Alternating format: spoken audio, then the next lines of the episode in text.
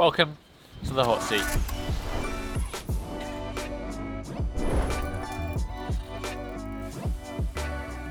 Welcome back to the hot seat. Today's guest is Erdi Babili, aka Learning to Human. Erdy is a coach for handstands, flexibility, and strength, and he's a long-time friend. He is all about becoming more human in a modern world. How can we utilize both a physical practice and also lifestyle choices to optimize our health, feel better, and feel more human?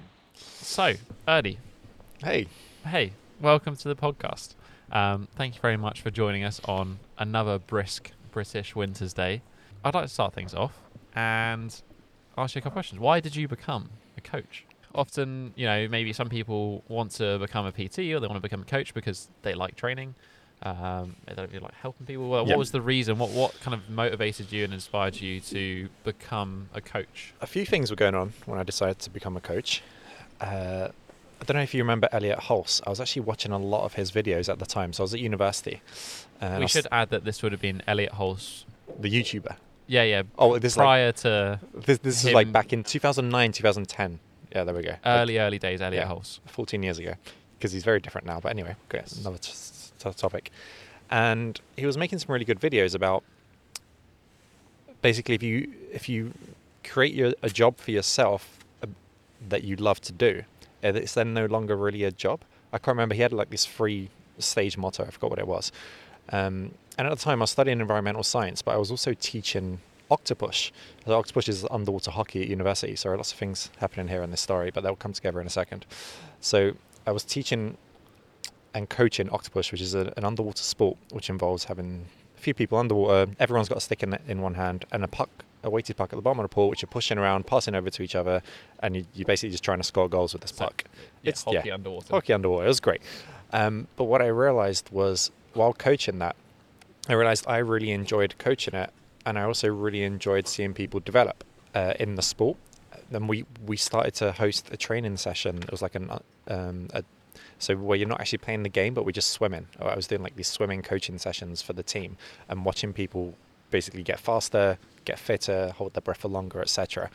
Uh, all along the side of what uh, looking up loads of training videos online and looking up all these Elliot Hulse videos about you know becoming your own boss and doing your own uh, job, etc. Mhm. Uh, and it got to the end of uni. I was now in like year, last year of environmental science. I was like, okay, I like environmental science. I like the environment. I like animals. But what I really like is watching people develop under my tuition. And that's when I decided, you know what, I want to teach something physical. I don't know what it is yet, but um, I want to do it. And eventually, I just ended up going down the route of becoming a personal trainer because it was the easiest way to do it. Yeah, it kind of gets you introduced introduced into the world of fitness. I, I think most people don't come across, and the first thing that gets them into training is necessarily like gymnastic strength training Yes. or advanced flex. Like that's you know that's usually a progression. Usually there's something there's a, a law that brings people in. Probably you know, for myself it was bodybuilding. Yeah. Um, you know, I wanted to look good. I was like 18, 19 or whatever. You know, watching men's physique stuff, and I was you know training chest five days a week. It's good inspiration. That. Um, but you, you kind of skip that a little bit. I know, obviously, being friends with you for a long time, and you kind of like jumped straight into like Poliquin right. as the first thing you're exposed to. And I, I feel like almost as a rite of passage, you need to go through some some shit fitness advice before you get to good fitness advice. well, this, yes. Um, but you jump straight into the deep end. Is there anything that you feel like you missed out on? Like you wish you went through uh, a phase of training? Maybe you wish you did P90X or something. I don't know. So I was one of those um, guys who, and I still am, who overanalyze but don't actually put things into practice. So I spent a lot of my years at uni, and especially my last year at uni, where I was watching these Elliot Hulse videos, also researching lots of Poliquin stuff. Uh, yeah, I went through the phase of reading about building muscle and, and gaining strength. But here's the thing: it's like you can you can read all the books in the world, but if you don't actually have experience training, training, there's there's only so much you can apply. Like it's very different Mm-hmm. you, you, you can't learn feelings through books. So like when you have to push through hard efforts in, in your sets and reps, um, you can't learn how to do that via a book. And uh, and I didn't. And this is what I missed out on. I missed out on actually having like some good discipline in my training in my early years.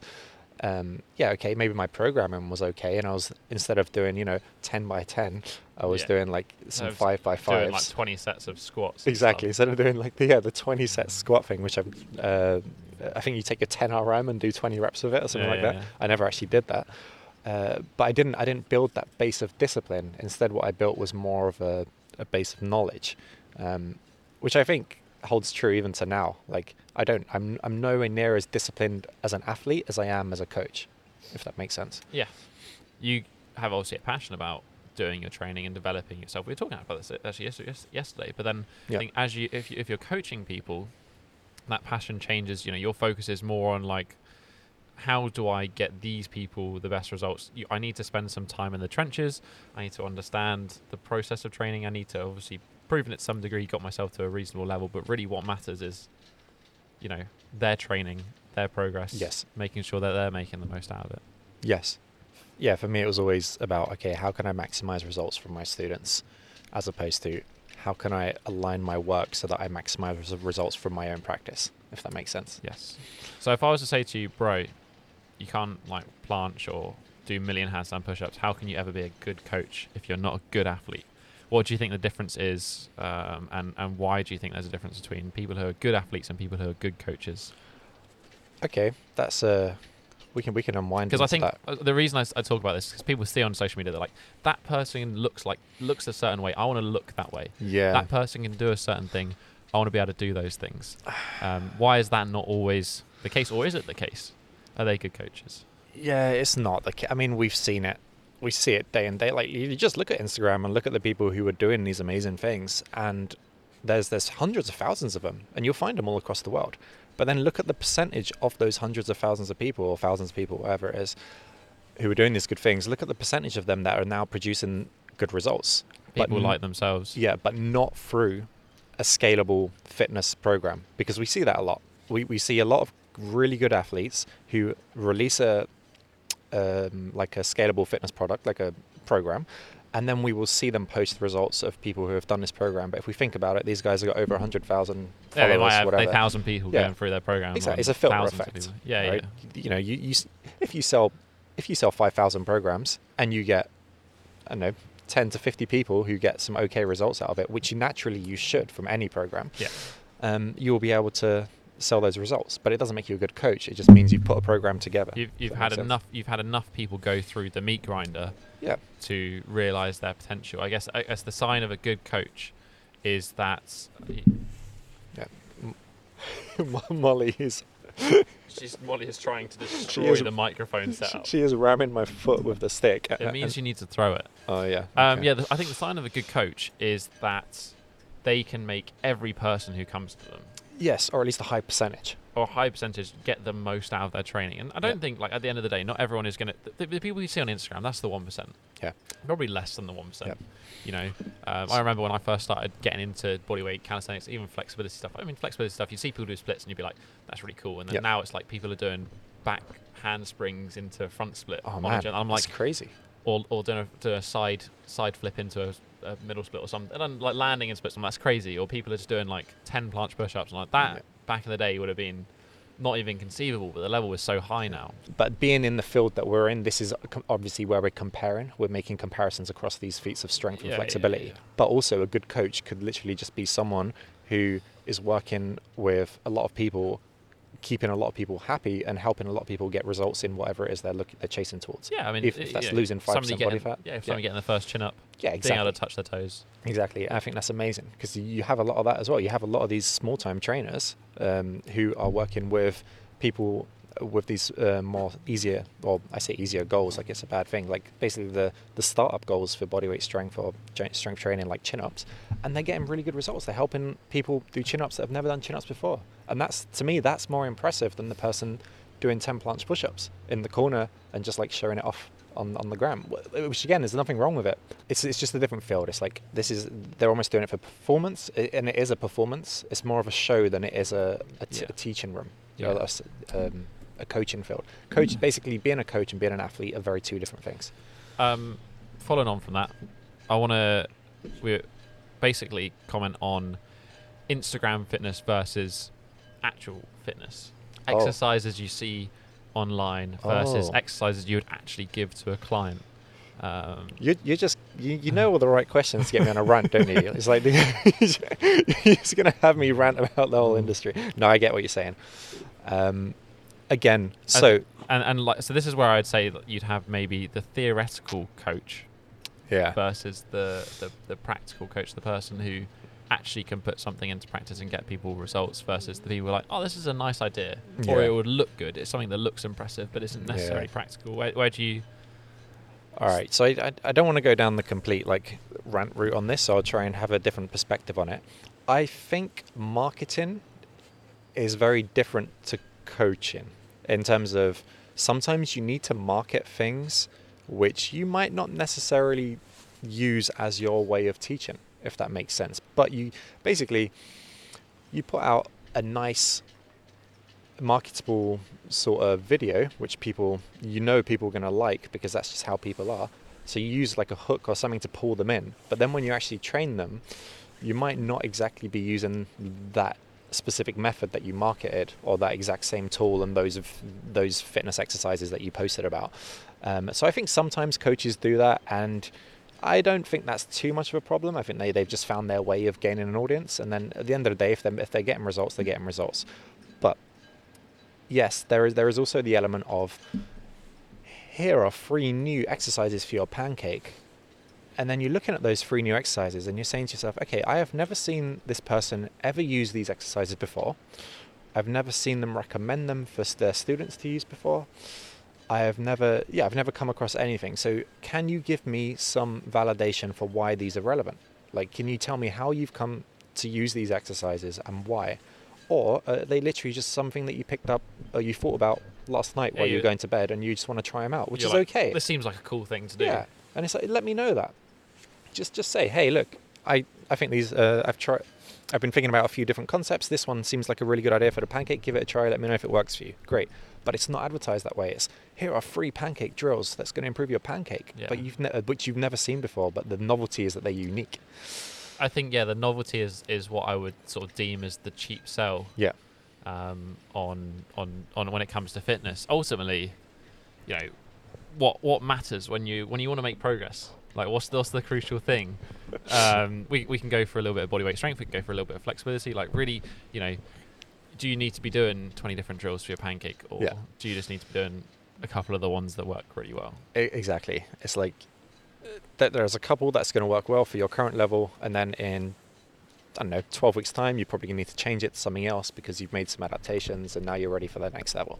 And realistically, you're doing like maximum four different ex- exercises at most uh, over this time, and then and then after 18 This is months, this is specifically flexibility Yeah. we're talking about here. Maybe like front splits or Yeah. pancake. If we're talking about flexibility, you've got to think about the big five. So you've got, um, well, we'd say the big five, right? our so big got, five, yeah, Yeah, bridge, front split, mid split, mid split, pancake, pancake, Um, sat seated and straddle, folding forward, and then pike. and pike, yeah. So fold forward, fold.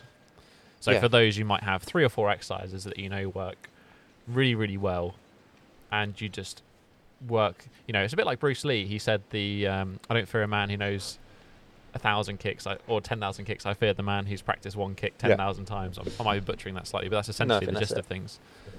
I, I think, uh, and that is almost the case with fitness, with the with learning flexibility as well. Like there, are, there's times and place for like a new a new drill here and there to fill something out. But it's but when you're actually training, you're training the same thing over and over again because that's what you need to create the adaptations for for the You goal to that get you're working better, towards. progressively load it, maybe Yeah. use a little bit more weight or a little bit more intensity. You can hold it a little bit longer. Exactly. And then what happens is you've probably noticed it as well. Some of your passive stretching and some of the stretches that you're doing, as it develops, you start finding new sensations within that same drill. So that same drill is now giving you new benefits, which you didn't realize six months ago. Uh-huh. But you wouldn't have noticed that if you kept switching your, your drills over. You know what I mean? Like Yeah, you yeah, have to yeah. stick with it for a while to peel the layers of the onion, as like uh, Emmet Louis describes. Yeah, yeah. Peel it back. Yeah. I feel like it, yeah, even you know different the same drill at different levels of. This is where you know maybe if we're talking about bench press or squatting, yeah, the, the movement's the same the whole time. We're changing the load. When it comes to flexibility, you have more range of motion to access a position. So the sensation, you know, that's why, for example, with pancake, so seated straddle on the fourth, forward folding, it's going to stretch your hamstrings, adductors. Um, most people will sit on the ground, try to fall forward, and they won't even be able to sit up straight. Yeah. And that, Yeah. that drill was actually useless to them. So it might, might be a great drill, Mm. but it's but it's irrelevant. Yeah. Um, whereas standing is, is going to be a, better practice. So like yes, we can. As you get more flexible, with the drills and the sensations and their effectiveness will change as well. Exactly. Yeah. So I feel like uh, being a good coach is about the right drill at the right time. Right drill at the right time and having the the discipline and the balls, dare I say it, to basically tell your student you you need to stay on this for a bit longer. Um, and not just like change the drill because you, you're expecting them to be bored, if that makes sense. Because at the end of the day, okay, every, again, everyone's very different. Like the people that come to me, they come to me for results. They want to actually achieve goals, as opposed to they just want directed fitness or directed exercise, Sure. which is a completely different playing field. But if they want results, it's my job to get them results. So I have to explain to them, you're doing well with this drill. We're going to keep going with it because you're getting some good results. We don't need to change it. And as soon as you explain it as there is more milk to gain from this cow, so why change the cow? They're like, ah, okay, that makes sense. I will, I will keep milking this cow. Um, Do you think part of the reason for that is that on online you see a lot of people say, you know, achieve achieve splits in 30 days or achieve handstand in 30 days, or you see these you know very short duration periods of time where you see uh, a body transformation, and I've got nothing wrong with that because you know, Yeah. sometimes it does happen, um, but like somebody like yourself, you know, I've known you for I don't know five six years maybe longer, and you've made continuous progress over that period of time. And I think that's, if anything, more impressive. Somebody who's able to sustain progress over a period of three years is what good training looks like because people progress at different rates. Yes, If you're making progress of any kind, yes. The That's speed r- isn't important. like there's a really, you know, that if you're if you're able to go further, if you're able to lift a little bit more weight, progress is progress. It doesn't matter how quick it is. Oftentimes, people want the fastest progress possible. yeah, But if you're making progress at all, that's great, and you should almost to some extent not change things up. You know, people want to add another session in. They want to try and do a little bit more. Yeah. To to make more progress. yeah. It's very addictive. But it's like progress is progress. Just just stick with what you're doing. Exactly. Keep doing it. We're gonna milk this cow a little bit longer. progress is a drug. Like it's a big dopamine hit. Um, if you go to the weight room and you lift more weight, you feel great doing it. You know, you put an extra two and a half kilos on your back squat, you feel amazing. So what you want is you want to keep feeling amazing. So then you're like, oh, maybe I should back to back squat twice a week. Yeah, I'll do make- another set. Yeah, I'll, I'll make faster progress. Uh, I'll get, I'll make more of it, and I'll feel, I'll feel this feeling more often. But realistically, like we know, that's not the case. That's just not how things work. I mean, unless you're willing to, you know, No, adaptation can only happen so quickly. yeah. Um, if you aren't making progress, Oh, what should you do? oh, okay. Well, that's when you need to change something. Yeah, it's like Yeah. what do they say? The crazy person. Oh yeah, the Einstein's quote. Uh, Uh, definition of insanity is doing the same thing over and over again, expecting different results. which is basically handstands. which is, which is handstands, and handstands is insanity. yeah, um, but handstands aside, what happens if you if you've hit a serious plateau and you, Yeah. you've you've and you've listened to someone like me and you, and you're like, no, you know what? I have stuck to this drill, and I've stuck to this drill for six months now, and I've listened to what you said, and I still haven't made any gains. What do I do? All right, something needs to change. Uh, the first thing I look at is recovery. That's usually the number one thing I look at. Is like, wh- what's going on? How often are you doing this? Are you recovering enough? If you take a week off and then try it again, have you made any progress? If not, then it's probably not recovery based. Um, so okay, cool. So we probably need a new stimulus, or we So- just need a new approach. Sorry, s- say it was recovery based. Yeah. What would I do?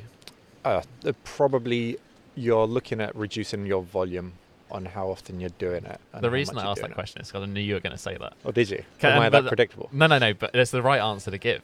Oh, good. And the reason I wanted to ask it because a lot of people's first reaction is like, "I'm not breaking progress. I'm going to do more. I'm going to try harder." And it's such an aberrational. Like, I respect people who are in the gym so much, and I'm like, you just get better results if you did a little bit less, which Yeah. just sounds. It sounds like the wrong advice to give, but it It's- it just is. It reminds me of this guy. Two years ago, um, coaching a guy, I'm not going to give his name, but East Coast US. And he was stuck on 20 pound pull ups. And he come to me in his consultation. He's like, hey, man, I just can't break the plateau of these 20 pound pull ups. And what's 20 pound pull ups? It's like just under 10 kilos. It wasn't much. Um, but he's, you know, he's a strong guy ish. He's, he trains a lot.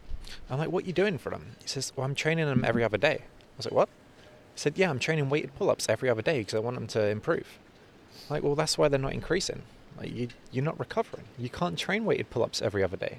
And like he, this is a guy with a normal job. He worked in a school. He um, had a nine to five. Probably- He, you know, he yeah, had a other wife, he had a lifestyle house. stresses. Exactly. He's yeah. not an athlete, right?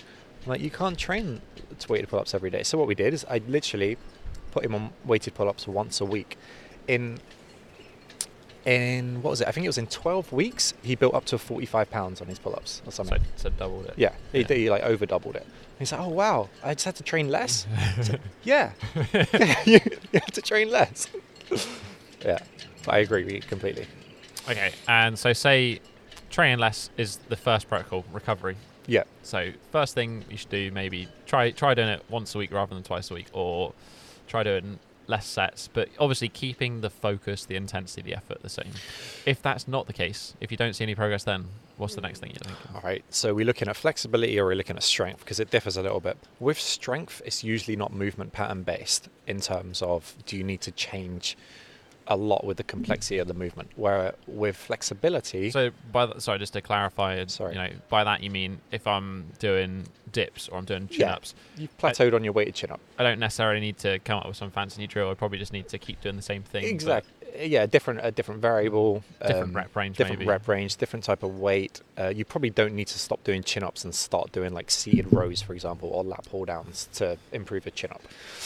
Uh, there's something else going on. So with flexibility though, it's a little bit different. Mhm. I found with flexibility, if you if I start hitting a plateau with a drill, then it's generally what needs to happen is you need to uh, change the approach before you get to that drill. It's like okay, you've either done you're either doing like too many accessories before doing your mid split, for example. Let's say you, let's say you plateau with mid split because I think the mid split's a good one where it almost resembles strength training in terms of you just need to keep doing the middle split. But have different, you change the things around the middle split to improve it, or at least this is what I yeah, have- yeah. What's the had to do. limitation that you have? Yeah. Are you, are you lacking strength in your abductors, your glutes to, to, to pull the leg out? Or are you Yeah, limited by external rotation of the, the hip? Yeah, because I've, I've seen some guys that are like they'll they'll go through a middle split training, but they're doing like f- fifteen different exercises before they actually get to the middle split. So like because they've seen it on, on Instagram, I still see it to the day to this day. Like high level, supposedly high level trainers giving like um, a thirty minute sort of like middle split flow before they actually do the exercises. So and it's like there's hip internal, hip external, hip abduction, hip adduction. you kind of cover every yeah, base rather than exactly. like for the individual what do you need to Yeah. improve. So it's um it's a matter of uh, sometimes it's a matter of just reducing the number of, number of accessories, or even just removing them all completely. Do a couple of leg swings, get your hips warmed up, and then go for your middle split sets, and then see if that makes any difference.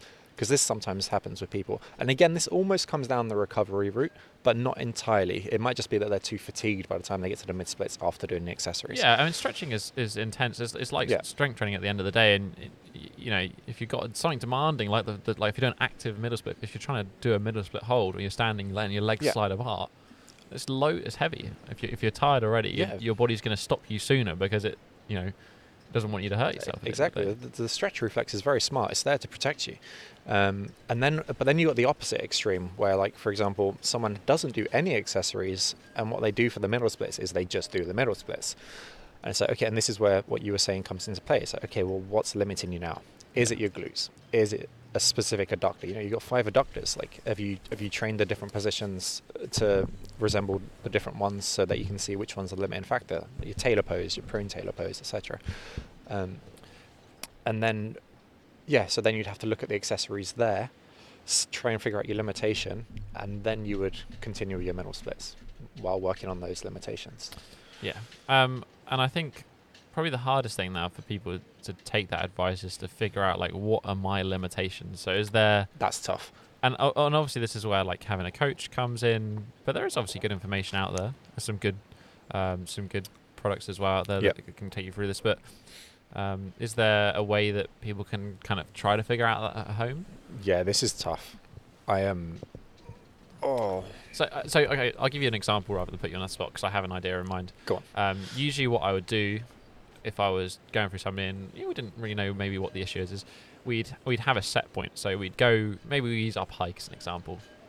Yeah, so forward fold, hamstring. Yes. We go test our forward fold, do a little warm up, fold into it, take some pictures, get the person to remember the sensation. How does that feel? Okay, let's have a look and see if your your hip rotation is impacting your your pike. So we'll go do Yes.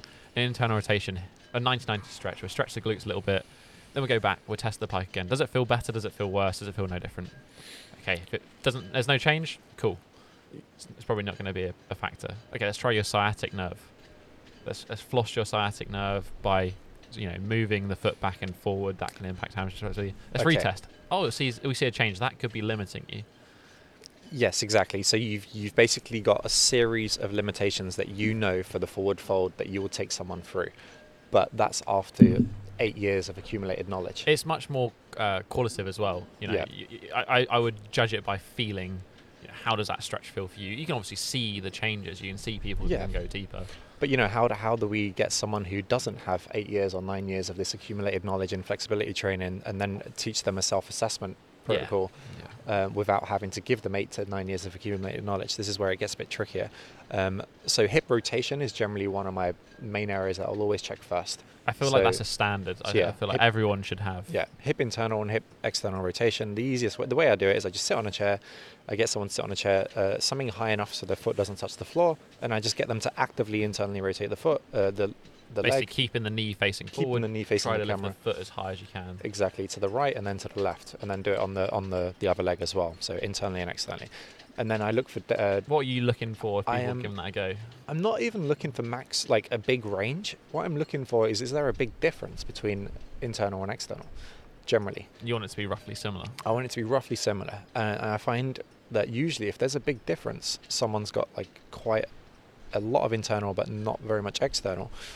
I will then give them external rotation um, priority exercises, and that will sometimes help the situation. Okay. So rotation is one thing I look for.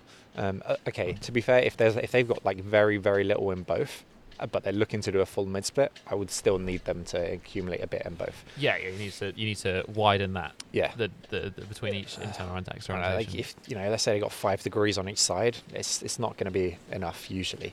You can probably get away with it to an extent. so some people can, but mm, generally, like when we speak about the seventy percent rule in terms of the seventy percent of the population will respond to most things, then they will need a bit more than five degrees. I, I usually go for close to forty degrees or so on each side is usually a nice sweet spot. Yeah, I would. I, per, yeah, personally, I'm, I'm similar. Sort Yeah. of I have a little bit less internal rotation because I think a lot of people, not everyone can access that. Yeah. Based on the hip anatomy, most people can get external. Yes, yeah. Internal is definitely a lot harder. It's just a lot more painful as well. It's it's- Crampy yeah, and- it's very crampy, and it's not an enjoyable thing to train. And then the other thing I would look at, so if we would just go for like two main general rules of thumb, is what is their active flexibility like in comparison to their current flex, uh, passive flexibility I'm, range? I'm really there? glad you mentioned that. Oh, good. So let's say let's go with your forward fold. You know, Uh-huh. you're trying to get your forward fold. You're like, okay, um, I've kind of hit a plateau here. What can I assess? Um, I can get my fingertips to the floor, and if I take a picture of myself with my fingertips to the floor, I can see how much of an angle there is between my lumbar spine and my my thighs. Yeah, your, your back and your leg, basically. Exactly. Is it a 90 degrees, Yeah. 100 degrees? Yeah. Is it less? Because we have a lot of people who will be at exactly a 90 degree bend there. They won't realize it, but they've got hands on floor because they've got like a long arms and flexy upper back. So, and, and to them that's impressive. But then when we look at it, we don't see it as a hands to floor pike. We see it as a huge hip flexor uh, deficit. Like we look at it and we're like, oh, this person needs some hip flexor strength. So, the, so the test that they would do is they would then. They would then sit on the floor and maybe like do a pike. Com- well, there's a couple you can do, but you can see there's I'll, I'll say two of them. One of them is sitting on the floor and just your standard seated pike compression. So hands just behind the knees while you're sitting on the floor, with your legs out in front of you, and then you're just going to lift your legs off the floor. Can you get them off the floor? Um, and then the other one is standing, just lift one leg up straight in front of you. How high can you get yeah, it? making sure a lot of people don't they, they bend the rear leg when they do that to try Yeah. and sort of tilt backwards. So Yeah, make sure you keep the back leg straight. You want the back leg straight. But even if the back leg doesn't get straight, what we're looking for is the angle between the leg that you're lifting, so the thigh, and the lumbar spine again, the back. And does that angle represent the same angle you can get when you're doing a standing forward fold? Are you looking for 100%, I know, I'm looking for within 70%. 70% of Yeah. your passive range Yeah. you can actively lift? So if they can't, and most of the time they can't, it's like, ah, this is a, a weakness. As soon as you fix that, in fact, you can you, generally you can see it there and then. So you see how you're saying about the sciatic nerve glide test and then the Yeah, rotation test. You just give them a hip flexor contraction and then make them do the forward fold again, and they've instantly improved their range. So this is quite funny because the next question I wanted to ask you was, um, as a D, because we were talking about general rules that you could apply to anything flexibility based. I feel one of the main things is antagonistic strengthening, which is essentially what Yes. you've just described. Yes. Um, so I don't know. Could you briefly explain what antagonistic strengthening is? Yes. Um, it's one of those things that, like, I feel like anyone who does stretching, if you did some antagonistic stre- strengthening before you're stretching, you're going to be more flexible. Um, so, antagonistic strength is basically strengthening the muscles which are being shortened in your stretched position. So, whenever you go for a stretch, if you whatever your stretch, it could be you stretch your biceps or you stretch Let's, your let's go with thighs. let's go with I think Should stick on the forward fold. Yeah, stick on Let's- the forward fold as okay. our example, Let's like st- touching your toes. Stay with one theme. It's easier to concentrate. So you you go, you're trying to touch your, your toes. What are you stretching? You're stretching your hamstrings. Now, if something is being lengthened, that means something else is being shortened. So, what's being shortened when you're going for a forward fold? Well, generally the anterior chain, so the muscles on the front side of the body, specifically the top of the legs, so the quads and the hip flexors are being shortened, and maybe even like the lower abs. What that means is if you can get them to shorten consciously and actively, and you can increase the strength in those shortening muscles, you'll have a much easier time shortening those muscles, which then gives you a much easier time lengthening the muscles that you were trying to lengthen in the first place, which is your hamstrings. Yeah, it's um, I guess to put a technical term on it, it'd be a reciprocal inhibition. Yes, So, reciprocal inhibition. So when you do a bicep curl, you know your bicep is contracting and your tricep has to lengthen. Exactly. Um, and it does also play a part in with the stretch reflex a bit as well. From what I understand, it will help lower the stretch reflex. So Well, you're, you're you're having a conversation with your body. You're telling your body, "I want to go to this location," and it's your body's trying to figure out that puzzle to make it possible. yeah, and it's now basically communicating with both sides of the coin instead of only.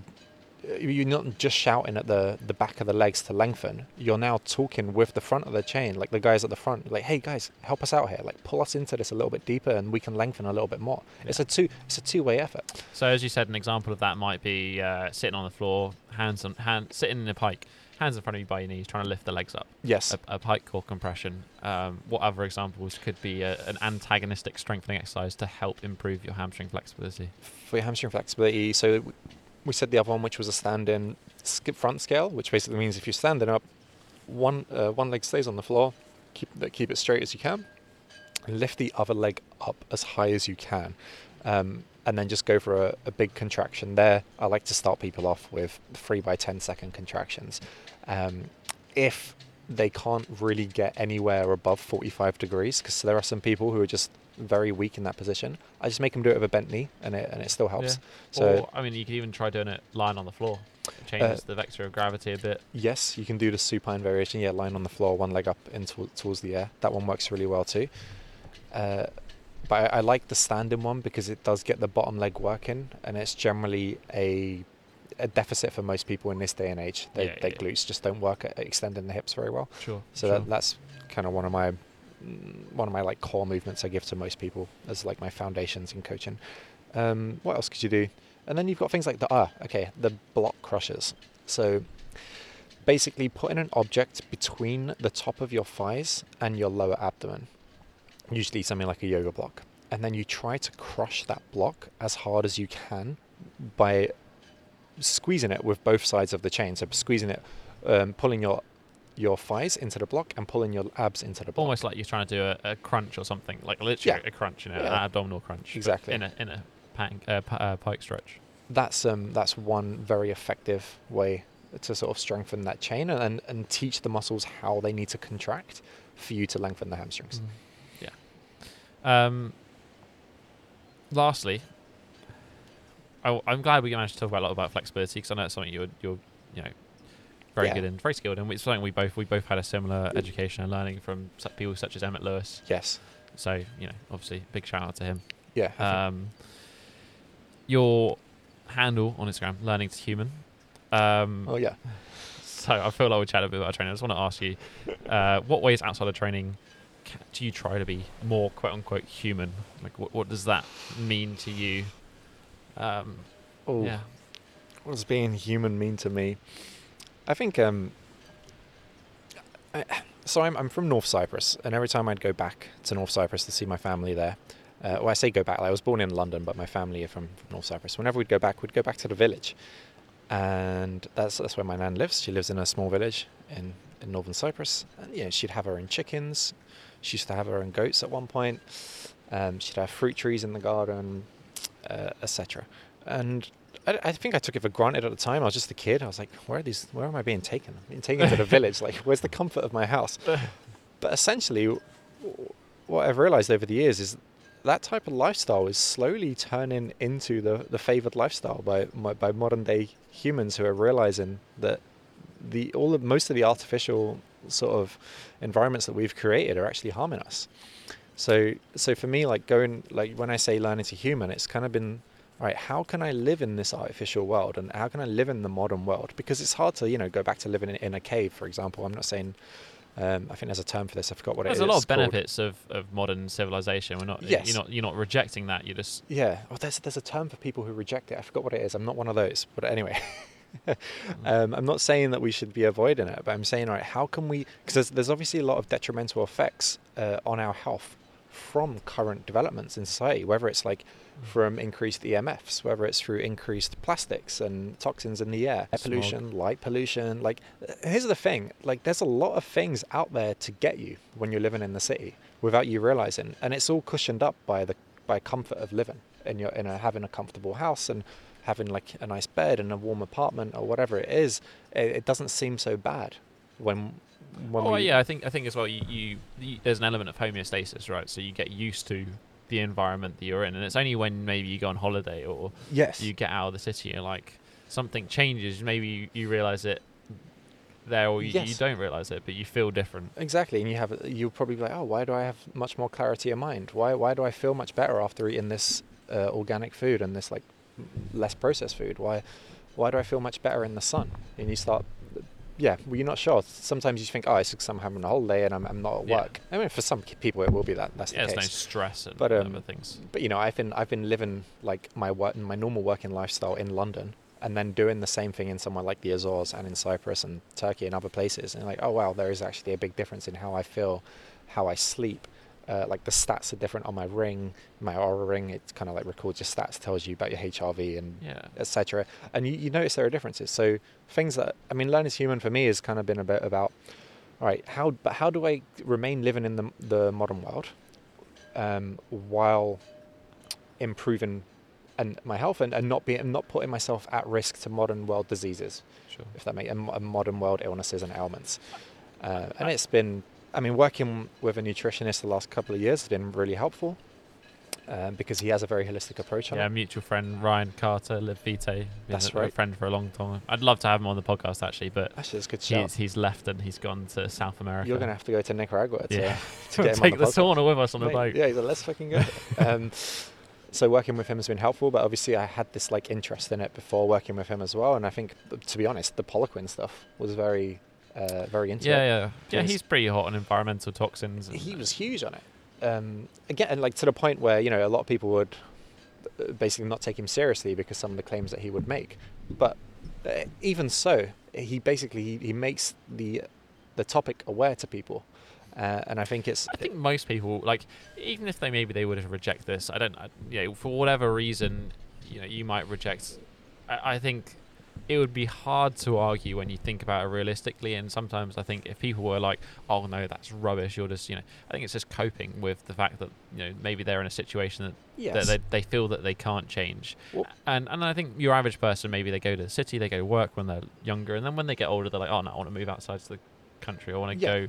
I think that's kind of like it's almost a, a relatively a, a, natural sort of life cycle of things. Yeah, but by that point, they've like you know ruined their mitochondria levels. They've like yeah, yeah. demolished their gut lining. They've they've done loads of things to their body, which they're now going to have to pay the price for. It's usually. much easier to, to not mess yourself up in the first place. Exactly, but the, the like you said, it's it's, it's hard to acknowledge these things because the more you look into it, the more paranoid you start to get, mm-hmm. um, and it's it almost causes a sickness in itself when you start to like try to optimize your health. I don't like to use that phrase too much because there is like a bit of a, a pretentious sort of approach about it and it does it does like cause a, a, bit of paranoia and anxiety. I think as well it can be it can be deemed slightly selfish. Yes. you know, if you're doing things and you're saying, "Oh, like you know, I'm optimizing my health," it kind of makes then every everyone else's decision Yes. is suboptimal. Exactly. It's like, Which what- is- why, are you, why are you accepting to be suboptimal when you which is not necessarily yeah exactly which is not necessarily the case sometimes people aren't in the positions to to make those choices and most people are just trying to just get through life at the end of the day you know we, we have enough hardship Yeah. um, if you had maybe to finish up a few rules that you think because i think that like for me personally as well um, i think you don't want to be thinking about this all the time that does make you anxious it does make you Yeah. you know it's, it's not a good mindset to be in um, but if you have rules and things that you can follow and and that, that are flexible uh, it makes it easier you know if you're in social situations you're going out for food or um, Exactly. etc so well maybe if you give us a three four rules that you think would help everyone Okay, so everyone thinks it's about including healthy foods into their diet, but realistically, it's about removing um, pro- uh, processed crap from the diets. yeah Uh, once you start removing a lot of, like basically, let's just say processed foods, keep it simple, you're gonna have to eat something, and you will. You'll be like, okay, so I need to eat non-processed foods. You'll naturally start eating whole foods. Basically, you will stop eating artificial nonsense, and you'll eat the way that you've been designed to eat as a human being. well, if you say no processed food automatically you're like okay i'm gonna have to buy some veg i'm gonna have to buy Yeah, I'm some gonna meat have to. I'm gonna have to buy some veg, some meat, maybe some fruit, some nuts, whatever. Like I'm just gonna actually have to eat real food, like we used to. This is the Yeah, thing. yeah. Like go back 40 years to your, uh, what your parents would be eating, and they would be cooking at home. well that's the thing so I, I was gonna say i feel like a good rule is like you can have anything you want but you've got to make it yourself Yeah, that's a really yeah. if, if you want to eat cakes that's fine but you've got to go and make the cake Yes, you actually have to make it. Like if it, num, number one rule, make your own food. Right? that's it. Like that, that's that would change a lot of people's lifestyles. sure Um, the other thing, uh, well, you said three things, right? Hey, So whatever you want to give I've I've started. I didn't. I took it for granted at first, but the whole blue light thing is actually quite big, and I've noticed that having um, having some effects on my stats on my Oura ring in terms of my sleep and just generally how I feel the next day, etc. So, if I reduce my blue light exposure uh, in the last hou- so many hours of the day, I do feel better the next day. Like I've tested it. I've, I've gone I've gone like a week where I like hammer it, and then like a week where I just like remove it, and I'm like, wow, I actually feel a lot different. And I look at my Oura Ring stats for my sleep, and it's very different. My my deep sleep improves, etc. there's, there's plenty of evidence as well there's, to- there's so much evidence, and and it's like it's just such an easy fix that you can do.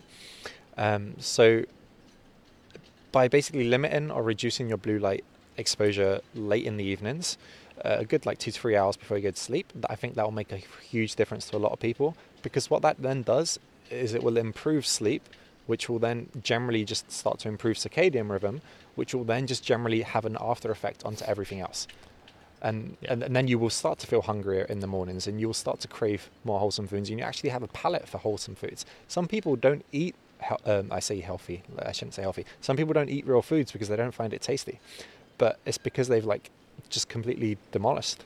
yeah, yeah, you get used to everything tasting super sweet or, Yeah. or very intense. Yeah, it, it, And- it does. and they're constantly looking for stimulus, which is what you get from things like blue light. Um, that's I- ano- another interesting thing. Sorry, I interrupted. Yeah, no, but right, you know, uh, when I was sending my food diary to Ryan, he's like, "Why are you having this cake late at night?" He's like, "Were you stimulated at the time?" Of Ryan, the being the nutritionist that we mentioned, he's like, "Were you maybe exposed to some blue light?" And I was like, and then it clicked. It's like, huh, that's interesting.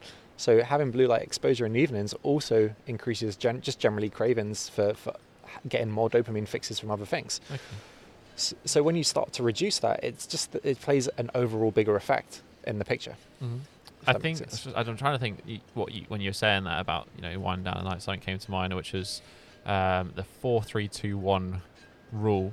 Oh, So it was like no exercise, uh, any any Within more than four four hours. hours of sleep. ah, Uh, don't eat uh, less than three hours from sleep. No Okay. work two hours prior to sleep, and then kind of no light, no artificial like one hour Ah, before sleep, or, like or like not sitting on your phone and stuff. yeah. so I think it's kind good. of a simple, a simple way. yeah, I- and I think a lot of people do like to have rules uh, and regulations when it comes to to these lifestyle choices because that's why that's why things like you know vegan and carnivore diets get so popular. It's because people want rules. Okay, I must It- not eat this.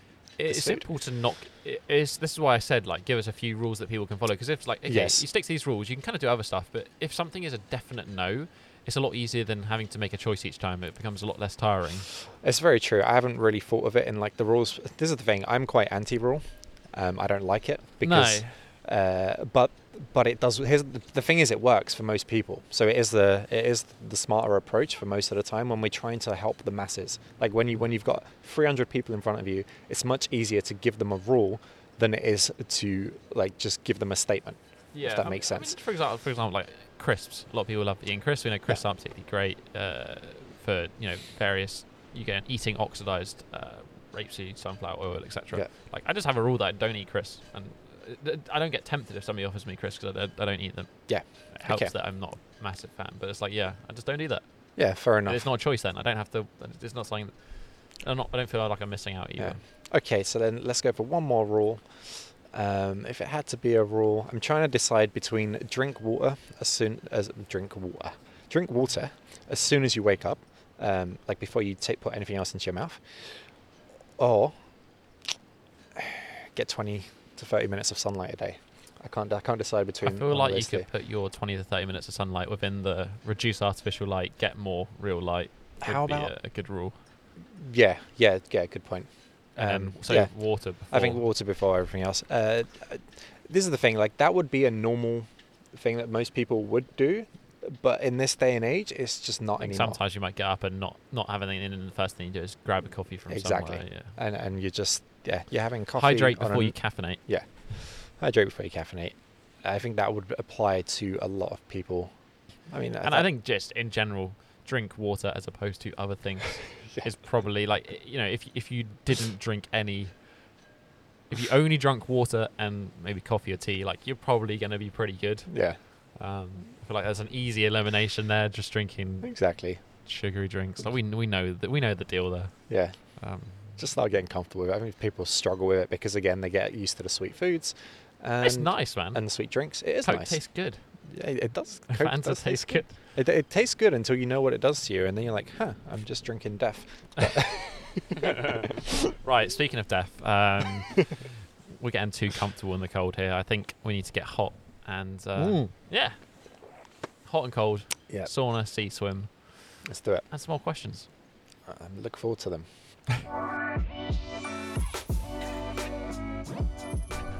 Welcome to the hot seat for the hot takes. this is my favourite part so far.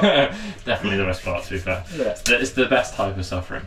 Yeah. Um, I've got three, a few questions for you. So, Okay. one, what uh, is one thing that most people are missing in their physical practice, their strength training, their flexibility training, handstands? What's one thing that most people are missing? Missing. Mm-hmm. I think a lot of coaches will like try and make out as if there is like really important things that you have to do, like move your spine, uh, or your spine will break, things like this. But it's just it's not true.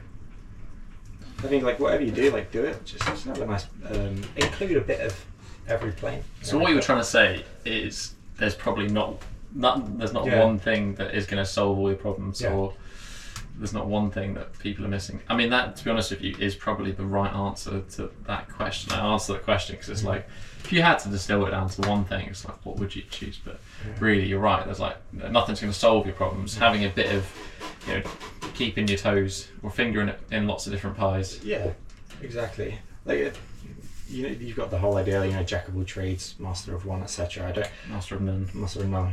Exactly. Um, I don't think. I'm again. Like just suggesting like you should never have focus. Just you should never be so focused that you forget the reason you're doing things in the first place. You know, you, you're trying to be strong. You're trying to be healthy. Yeah, yeah, yeah. I think that's actually a good point because I think most people train with the, you know, wanting to be an athlete is not a problem. Yeah. But athletes are that example of being hyper focused of one Yeah. thing, whereas actually the majority of people, um, ourselves included, would benefit from having just a nice, well-rounded a bit of strength Yeah. training, a little bit of cardio, a little bit of flexibility work. Um, But like even now, if we look at top level athletes and the modern approaches to their strength, their training, it is quite a hybrid approach. Like you'll have someone who does like a leg dominant sport, doing some sort of rows and chin ups, even if it's like three sets of eight once a week. Yeah, You yeah, know what I just mean? to keep some balance in Yeah, because they have good coaches who know what they're doing. Yeah. most of the time. Hmm. Yeah. Um, my answer to the question, and like this is, I would say most people don't train hard enough. Ah, that's good. With enough intensity. Yeah, Yeah. that's the one that Yeah. comes to mind straight away for me. And like the one thing I find myself saying to clients more often than not is push a bit harder. Don't don't worry about doing as much. Just like whatever you're doing, Yeah. make sure it's intense. Like just the amount of times that you do maybe a set of ten, it's like actually you probably could have done fourteen. Yeah. Eugene actually just had a had a good one, and he was recently posted. I don't know if you might have seen the post he made, and he was like talking similarly about this, and he said, Look, choose a weight that you think you can do eight reps. Yeah. Do eight reps, rest ten seconds, do as many as you can, rest ten seconds, do as many as you can. And he said most people will be able to do like twenty Yeah. of the what they think they can do eight reps of. Um, then there was again there was a study uh, done on intensity of strength training, and, and it was like I think about uh, sixty percent of people were kind of could do two to five more reps. Thirty percent of people could do like ten more reps than they're supposed to do. Yeah. And then there's only about twenty percent of people that actually hit something that they could do maybe one to two reps more of at most, and it was actually failure. Hit the real limit. What's the biggest mistake people make with nutrition? They try to include healthy foods into their diet How's that a mistake? because they don't look at the things they should be taking out.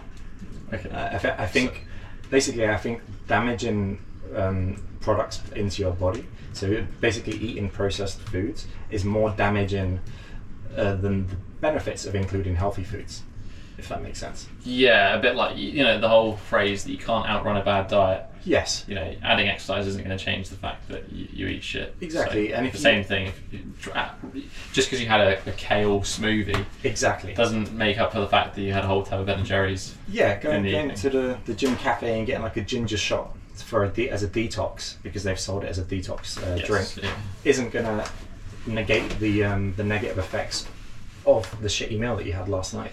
We're not going for net health gains. We're just going for. Um, As in, you, you can't you can't take away that just because you ate something bad doesn't balance out from having something good. yeah, We're going for overall good. exactly. Uh, if there was one piece of training equipment everyone should have, what would it be? A pull up bar. Cool. Like, I mean, I would- say gymnastic rings. But you need Um, somewhere to hang You them. need somewhere to hang them, and most people just don't get outside enough to have places to hang them. So I think just just a pull up bar, have it fixed into your house in whatever way you possibly can. Um, yeah, Yeah, I think that's to be honest with you, that would be fine as well. I think put up bar, yeah. then you can do chin ups, pull ups, Exactly. hanging. Like you, you can do squats on the floor, you can do lunges on the floor, you can do stretches on the floor, you can do push-ups, but you can't pull, you can't train your back not properly. Yeah, can't hang either. You can't hang, Can't break it. yeah, brachiate or stretch overhead. Cool. I think that's uh, three simple questions. Oh, nice. Yeah. Okay.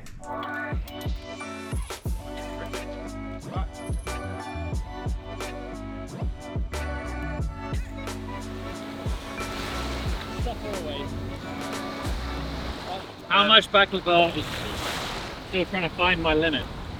Baklava brethren, uh, there is there is no limit to baklava. Basically, if you eat so much that you fall asleep, when you wake up, have a little bit more.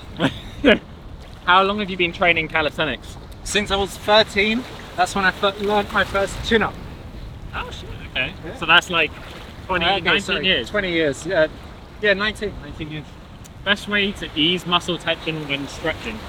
So, what you want to do, you can do two things. But you want to create a contraction, either in the muscle that's being stretched, so now. PNF, or uh, was it reciprocal? Yeah, yeah. Reciprocal inhibition. reciprocal inhibition, or you want to uh, create tension in the shortened antagonist muscle, so that will relax the stretched muscle. What's the best value flexibility exercise you've seen people make the most gains with? All right, this one is the forward fold contraction. So basically, when you're standing up like this, Any excuse to get out of the water. and you push down onto an object like the floor, Like a block. and you push and you hold for 10 seconds, do that three times, and then retest your forward fold. Doing that over six to 12 weeks, your forward fold will improve massively. Yeah, I love it. Last one, tips on creating a lifestyle as a movement coach that allows you to work from home and travel. Fake it till you make it, baby. no, but um, creating a lifestyle like you need an, you need an online income. So like you need to create an online income. So you need to start training people online so that you can be wherever you want to be while you're training them. And the best way to do that is to just start offering coaching for free. Are you getting cold, mate? Don't worry about I it. am getting cold, mate. got- It's gone off the scale. Yes, you've got to be learning to human out here. and then um, over time, you'll get better at coaching people, and you can charge more. And then you don't need to coach as many to make as much money, and you can afford Airbnbs wherever you want. I think we should finish up with a dunk. yeah. Ready? There we go. Three, two, one.